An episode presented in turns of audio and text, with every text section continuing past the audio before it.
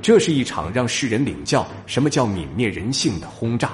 越军以每秒十发炮弹的速度，向一个不足一万平方米的小山头连续轰炸了近十个小时，就是为了挽回一点颜面而做出的反击。然而，一天消耗了三十余万发炮弹，对于一个仅靠外援的国家来说是个天文数字。这一战也彻底将越南当局打醒，服软，终于坐上了谈判桌。那么，这究竟是一场怎样的战斗？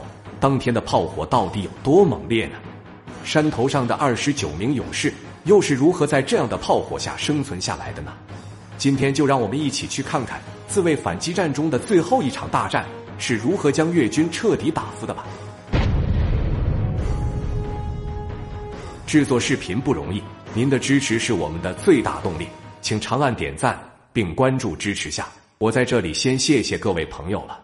前面我们讲到，四幺七团的四连在经过二十七小时的潜伏后，以迅雷不及掩耳之势，仅用三十七分钟就清除了幺六七号高地上的守军。不甘失败的越军，除了用炮火对山头封锁外，还组织了周边的越军向山头发起反扑。一时间，潮水般的越军涌向山头，山头上的战士们在躲避炮火的同时，拿起武器还击。但冲锋的越军实在是太多了，他们几乎打光自己带的弹药。所幸越军在工事里给他们贮存了大量的弹药，在几波冲锋后，如数的还给了他们。连续打退越军六次进攻后，后方的炮兵发威了，一阵齐射后，在幺六七号高地前砸出了一道炮火防火墙。在强大的反击炮火下。越军的步兵也自觉地停止了进攻，松毛岭一役确实给炸怕了。这个时候再冲锋，无异而送人头。然而这么敏感的地方，在众目睽睽之下直接放弃的话，越南高层的老脸还往哪搁？再说这个熊样，大毛还怎么敢提供装备？步兵无法攻下，那就用炮火也要砸出威风来。于是，一个泯灭人性的操作由此而生。然而这一波操作不但没砸出威风。反而将自己的家底都赔了进去。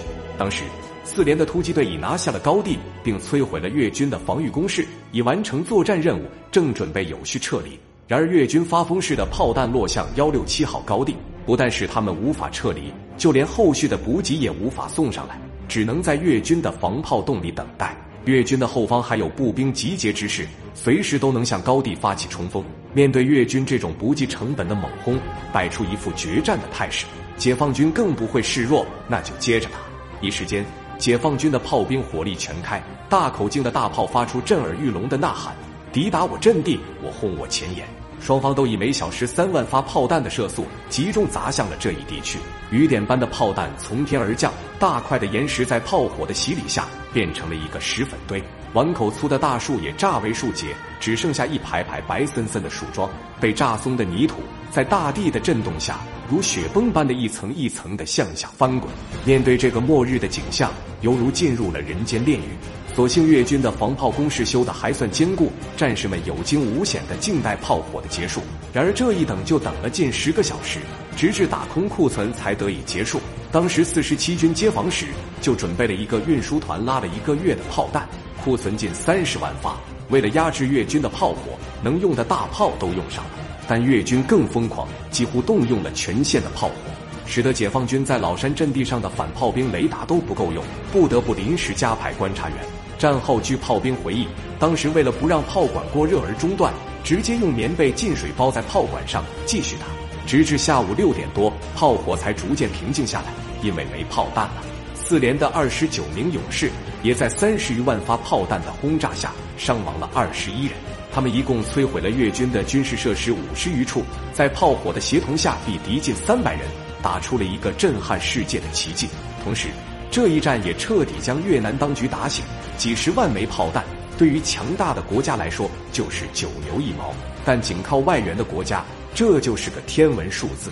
假如再打下去的话，无异而浮游汉树，自讨苦吃。所以，此战之后，越南当局终于服软，诚心走上了谈判桌。